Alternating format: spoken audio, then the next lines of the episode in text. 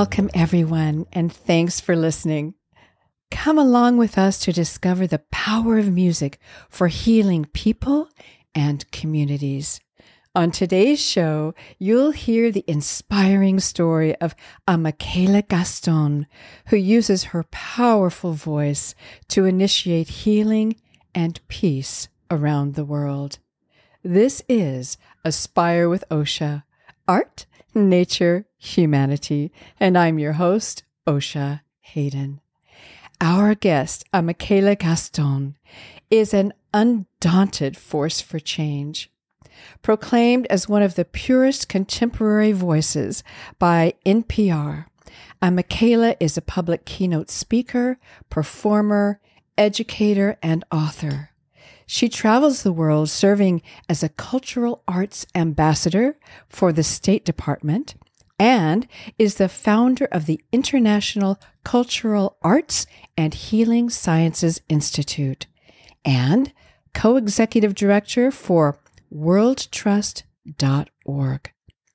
Appearing internationally on television, radio, and film with appearances on PBS, HBO, and the Sundance Film Festival, uh, Michaela is the winner of 12 Wammie Awards for Best Jazz, World, and Contemporary Vocalist. Urban contemporary vocalist.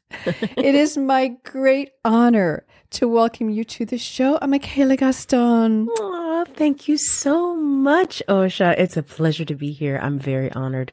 Thank you, thank you, thank you. And happy holidays, listeners. Yes, happy holidays to everyone. That's why I'm bringing this special, special show to you guys just in time for all the holidays Christmas, Hanukkah, um, Kwanzaa, whatever you celebrate. Chris Mahana uh, Kwanzaakus. Yes, I love it. so, uh, uh, Michaela, you are a gifted musician with an amazing voice. And you could have been content just performing music, right? but at some point, you were called to do more. Can you tell us about that? Oh, thank you so much. Yes, you know, it has always been such a joy to make music. I've been doing it since I was young with my family. Um, we would always sing around the house and play instruments and drums. And my mother's a classical piano player. My father was a French horn player and a bass player. My brother plays drums and I play piano and drums as well. And so we always would just make a lot of music. And so it was great fun to start singing at a very young age, doing a lot of musical theater and performing um, with the National Symphony, playing the flute, and then also, you know, just running around and just being on stage and jumping in choirs at school and church. And um, I've always, always loved music. And after singing on stages and doing all that stuff and being in five bands as the lead singer at the same time, five bands at the same time, um, I just realized that, you know, there's so much power in music that happens in ways that we can't even see or explain. It's more than just a joyful exchange. It really is something that shifts internally within us and physiologically, neurologically, it's a whole body immersive experience. And I really wanted to know more about that. And I started studying Joseph Campbell. He used to write about something called the Mozart effect. And it talked about how babies and infants you know, were really responding to classical music. And they started doing things where they were like, you know, Einstein baby, where you make your baby smarter by playing Mozart around them and all the rest of that stuff. But I knew that that was more than just, you know, the genre of classical music. It had to be more than that. It had to be so many things. So I started studying music from around the world and doing a lot of kind of like sacred, specifically sacred ethnomusicology work, like looking at how chant from around the world chant music and and and singing these mantras and and listening to these complex drum rhythms from Cuba and Africa, how they would put you in this trance-like state that would really elicit more than just a joyful listening experience. It was extremely moving and healing. And so I just started really studying it and, and wanting to know more about what was happening internally to us and how oxytocin and dopamine and all these different, you know, healing hormones, serotonin, all these levels rise when you're not only listening to the music, but also when you're singing in community with other people. And so actually right now I'm a professor for the California Jazz Conservatory and I teach a course called protest music. It's called Songs in the Key of Freedom and how when you chant in a in a march with other people, it does more than just, you know, create community. It fortifies you for whatever kind of atrocities you might face. And it's because you get these, the surge of, of hormones within you that, that drive you further and create this kind of family bond. And they've studied, you know, evolutionarily speaking, that this is how, you know, how primates actually groom each other. The way that we groom each other instead of it being one on one, we actually sing together. And that is a way that we create family connections larger than our bloodline. And so I just was like, this is just too amazing to just be a part of music, just singing. I have to do everything. So I had to play all the instruments and do all the things. And so it's been a real joy to delve even further into the healing aspects. And I've experienced the healing effects of music myself. So, yes. Yeah, so I wanted to just make a comment, I suppose, about what you're talking about is the power of music and voice and drumming and chanting and something that I studied way back for a humanities paper was, mm. you know, the power of like drumming and dance around the world from the very yes. earliest times. It was our earliest way of, at, at that point, it was calling down the gods for the yes. blessings in the fields or for healing. Mm-hmm. As, as human beings, this is something we've been doing all around the world in different cultures from the beginning yes. of, of time. Yes. And always the voice has been involved. Dancing drumming mm-hmm. these elements have been involved and it's totally, oh yes. Osha, yes. So i love the fact that you studied everything about how music heals how yes. it heals. And then you had an experience, mm-hmm. a, a really pretty ghastly experience, actually, mm-hmm. uh, which you transmuted. But do you want to talk about um, the near death experience that you had and mm-hmm. how yes. it led you?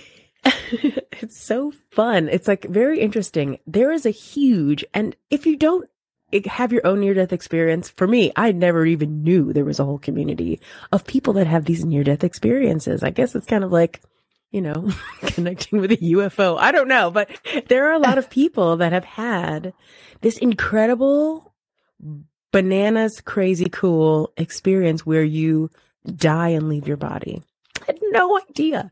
But, you know, talking to a bunch of people that have also gone through that as well, there are a lot of similar trends in the stories that happen. And so what happened to me was I was standing in a field of flowers and I was a victim of a hate crime, uh, survivor of a hate crime rather, um, where five men in a truck saw me sitting in a field of flowers and I was at this huge women's music festival and everybody was waiting to go in. There was like, you know, Normally, this music festival gets 40,000 women from around the world. And they saw me sitting in a field, this, you know, black woman, and they purposefully veered off the road and ran me over. And, mm. you know, it's, yeah, it's really, mm. and you can hear all the gory details and beautiful details on my uh, TED talk called Dare to be Dauntless. Um, but for the purposes of this show, to talk about the, the the process after the near death experience and and not even just after but during when I left my body and I was in the sky you can hear I heard music and it was mm. the the delicious silence which is also silence is also music. Like it's very it's very rare that we're in a space where there's total silence if you think about it.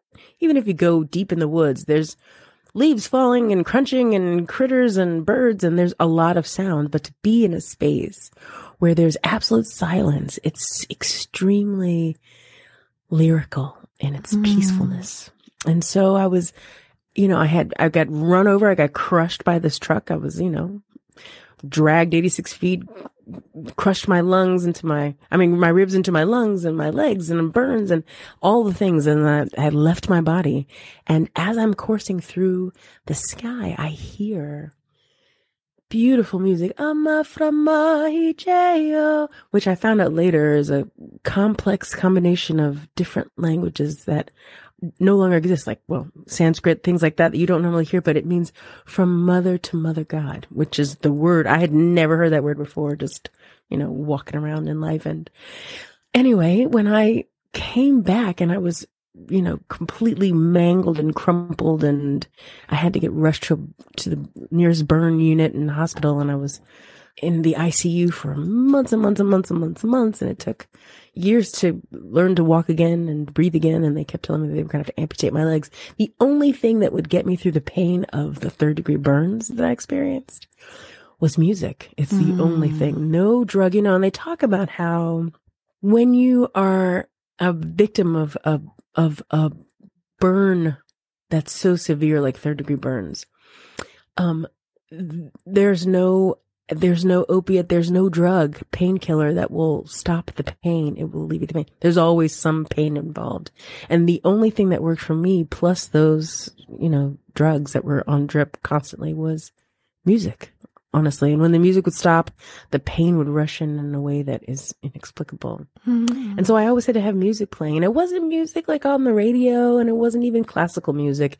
It was that music you and I were just talking about. It's that chant, that trance, that calling in the gods, that ethereal, essential connection to things seen and unseen that put me in a space where I could experience the fullness of healing and so every day the doctors would come in and, and they were baffled by how my numbers were increasing and my bones were healing at a rate that was faster than they had ever seen before.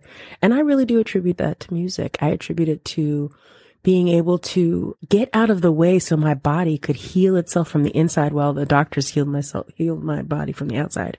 And that kind of true essence of complementary medicine where there's a, mm-hmm. a co, a co-mingling of energies driven towards the organism called body to heal.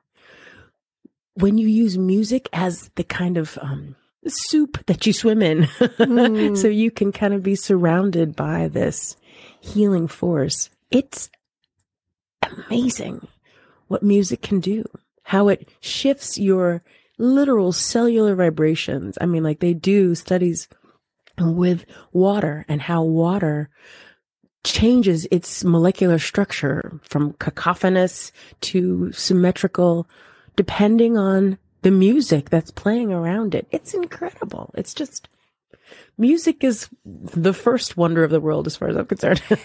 There's a study also that shows different sounds, like different syllables and how the pattern of water changes. Yes. And you can see yes. the picture of the pattern of water, like the mandala that it totally makes. Yes.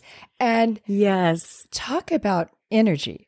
Yeah. You know, truly. if we don't, anyone out there, if you, if you, if you think, okay, energy is just sort of this thing that, yeah, well, doesn't really exist. Right. I tell you, it, it, it's real and it's all around you and you're swimming in it all the time. And constantly it's powerful and full of life yes. energy, right? It's true. Yeah. And you know, I'm always amazed at how um, we as a species decide to pick and choose what we consider quote unquote true science and not true science, right? Um, you know, people are just like, even around COVID, COVID, you know, whatever. The earth is flat. Like it's just a kind of astounding to me how people have decided to chuck science to the curb, but you still believe in gravity. Do you ever not wonder what's making your cell phone work? You know, like these kind of things. If you can believe in things that you can't see, like microwaves cooking your food or gravity holding you to the surface of the earth, why wouldn't you believe that music is essential? Can you imagine a world without music? I well, can't. You know, it. I really understood the power of music. I used to listen to Sarah Vaughan. Yeah. Oh, yes. Sarah Vaughan. And she would hit these notes and she would trill up and down. And I would feel the energy trilling up and down my spine. Just, oh, yes. oh, I mean, the energy was just amazing. Yes. Speaking of amazing energy, here is a Michaela Gaston singing Dreamer. Enjoy.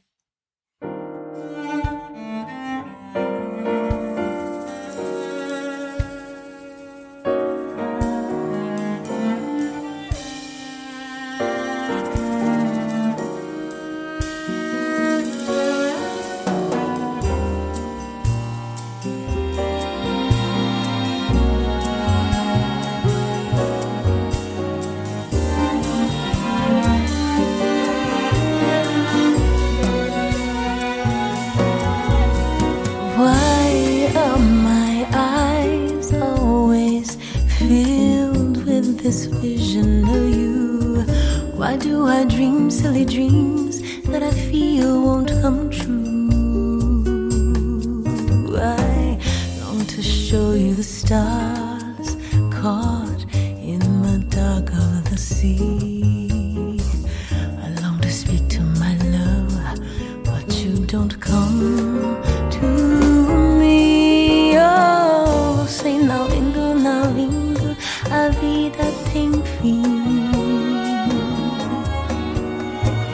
Gente se rindo, falando, tombando de mim.